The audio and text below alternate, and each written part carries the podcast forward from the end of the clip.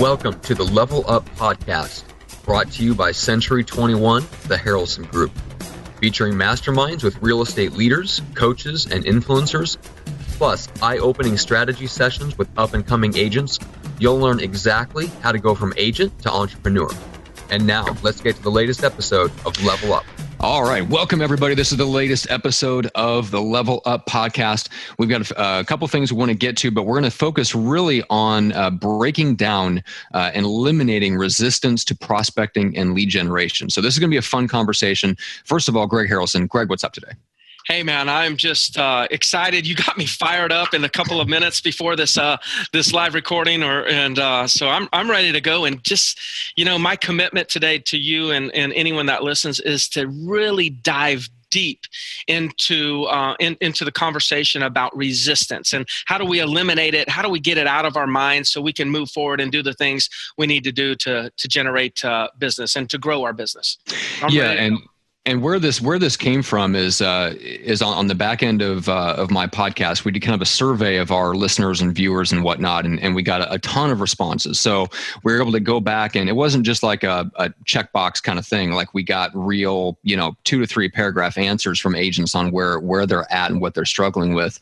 And it's interesting because Greg, you gave me kind of a mindset shift on this because what I thought would, that was their struggle and what they think is their struggle is not really what they're struggling with.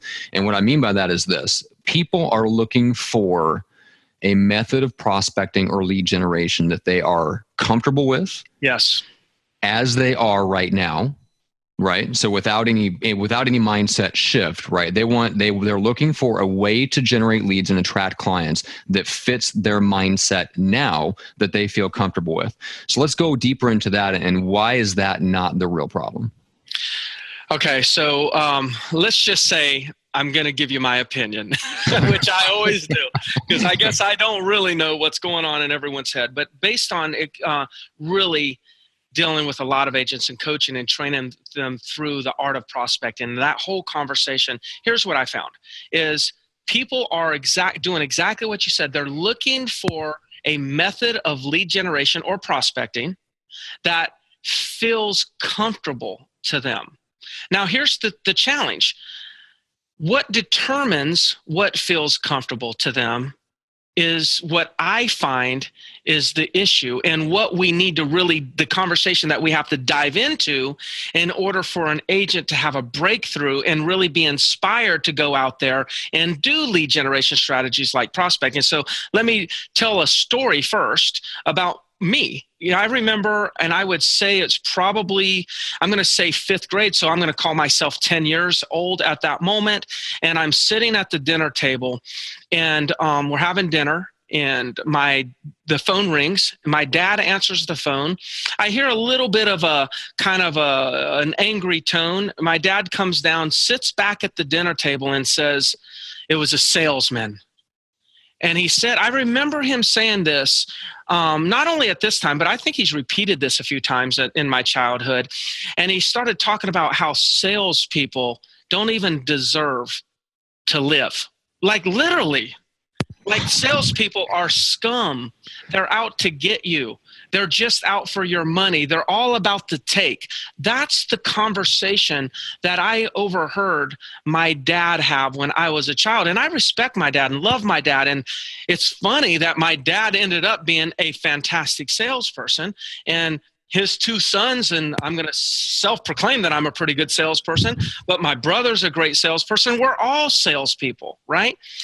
But it required me to break through the perspective that I had on salespeople in order for me to go ahead and prospect. So, in other words, when some people are thinking about what's comfortable, a comfortable method of prospecting, like expireds are not comfortable, you know, for a lot of people. And the reason is because I think in in in most of our childhood, we heard telemarketing's bad. Salespeople are bad. So when you hear I've got to go prospect, I got to go make outbound calls. The association with that activity is the label of salesperson that was given by my father So if I'm going to be a successful salesperson, then what I've achieved in life is to be the slimy person that my dad described a salesperson is. So therefore, guess what? I'm not comfortable being a slimy salesperson. So therefore, I won't engage into that activity. I will say, I'm not really comfortable with doing that. It's not the doing of the activity that people are finding comfortable or not so comfortable. It's the perception of the doing of that activity. And when you change your perception of the activity, it becomes more comfortable to do the activity. Yeah. Man, that was yeah. a lot. I, I know I that said a lot there, but makes when I'm sense though. When I'm dealing exactly with these what people are dealing with. I mean, and that's why it's so hard. People want to say they don't. People don't want to say I'm a great salesperson. Yeah. They want to say, "Well, I'm a consultant. I'm an mm-hmm. advisor. I'm mm-hmm. a this. I'm a that." No, you're a salesperson. Now, here's the second thing: is what are you selling? And I think that when you, another perception, an issue that I think people have in the area of the perception of their doing is that some people perceive that you're going out to make calls because you're looking for listings so you can just get commission checks. Well, when I was being coached by Tony DiCello, gosh, what a, a, a great man he is, and everybody knows Tony DiCello if you've been in the in the coaching world, and he's like my second father. And there was a time where I was doing, I think I hit 316 deals closed two years in a row, the exact same number. Holy cow! Yeah, like like how do you hit that? Like if you made zero two years in a row, that'd be more likely than to do two years in a row, right? So, and we identified we got a problem, and here was another problem that we had is that at that time, and he was working coaching with Mike Ferry at that time. At that time, all of our goals were based on money 300 deals will get you this much money. Like, what's your goal, Greg? My goal is to make a million dollars. Okay. Well, then how many deals is it going to take? It got to a point where, let me go back to my dad. Not only were salespeople bad, but my dad thought rich people were bad. Oh, like, man. rich people, like people that have money, the way that you accumulate money is you like take it from other people right so we had some i had some concepts that i that i grew up with that showed up later on in my business as challenges and so we started talking about why am i hitting this plateau and what we realized is that my mind was programmed that the more money I make, the the worse I am. Like I'm becoming a bad person because I'm stepping into that area monetarily that only bad people get to. So here's what we had to do. Do. We changed the way that we set goals. And instead of setting goals on, I want to make a hundred thousand or I want to make a million, we set the goal based on how many families we wanted to serve.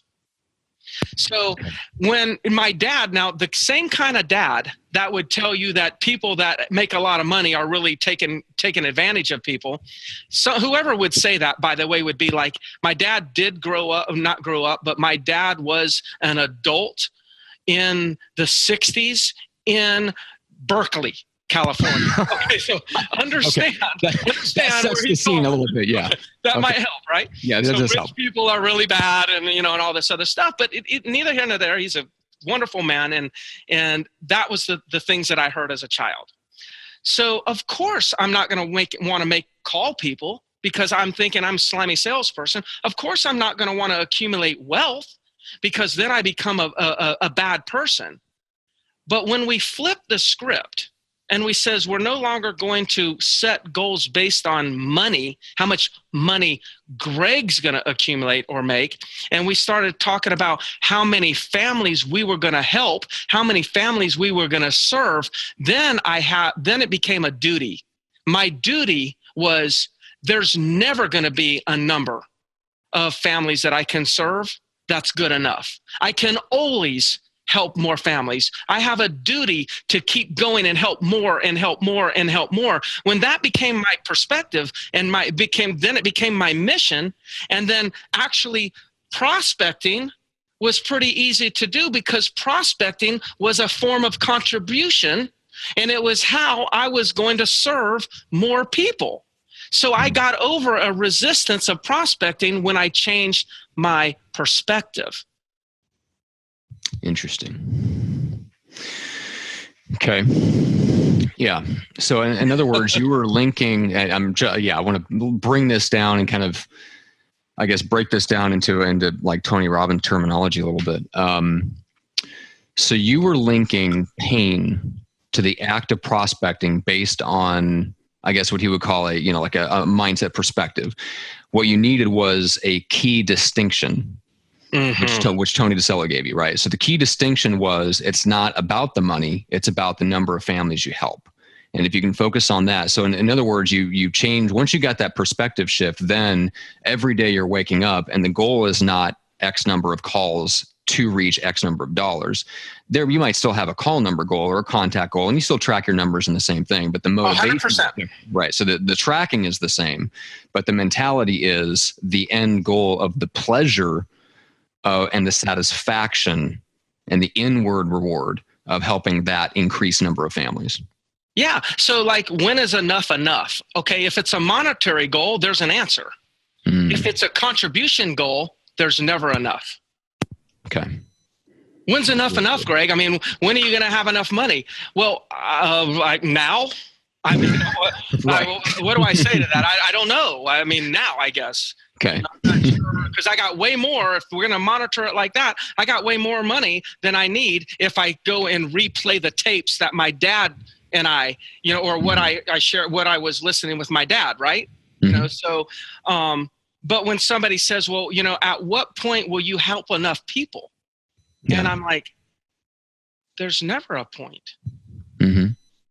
And so it becomes my duty people always are asking, how can you sustain this long to, and, and to stay so focused on these methods of lead generation? Because these method of generations is how I contribute to consumers. Right. Period.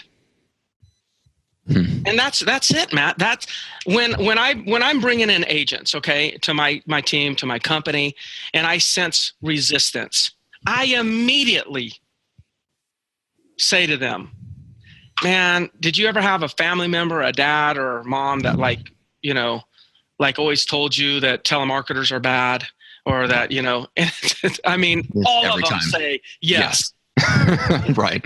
Okay. Well, and, and, then, and then I say some are, but that's not what you're doing.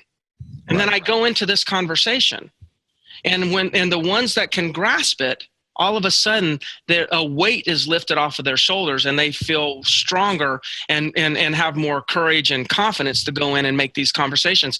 And by the way, your tonality and your voice inflection will totally change in the conversation because you're coming from a place of contribution. You're actually coming from a place of a give versus coming from the place of a take and you want to be more effective at lead conversion, listing uh, contacts to listing appointments, appointments to listings taken, come from the place of contribution. Now, how many people are going to be uncomfortable helping others? Nobody that's listening is going to say, Yes, I'm uncomfortable with helping people. Yeah. They it. are going to say, I'm uncomfortable with harassing people.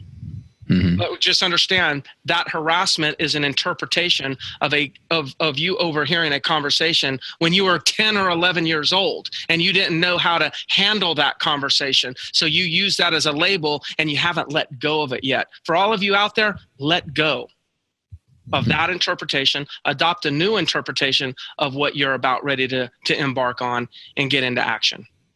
Love it. All right. Well, let's finish out this uh, this little mini episode here. Uh, Greg, just let people know how they can uh, reach you.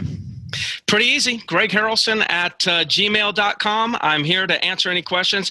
This, by the way, is another example of me being a contribution mm-hmm. to the real estate industry. We don't get paid to do this. Mm-hmm. We're actually paying to contribute, but mm-hmm. that's my duty. Yeah. Yeah, love it. And then, guys, if you want to stay up with the show, and especially if you uh, if you like these kind of mini episodes where we go deep on a specific topic, let us know. Subscribe to the show, YouTube, iTunes, and Stitcher.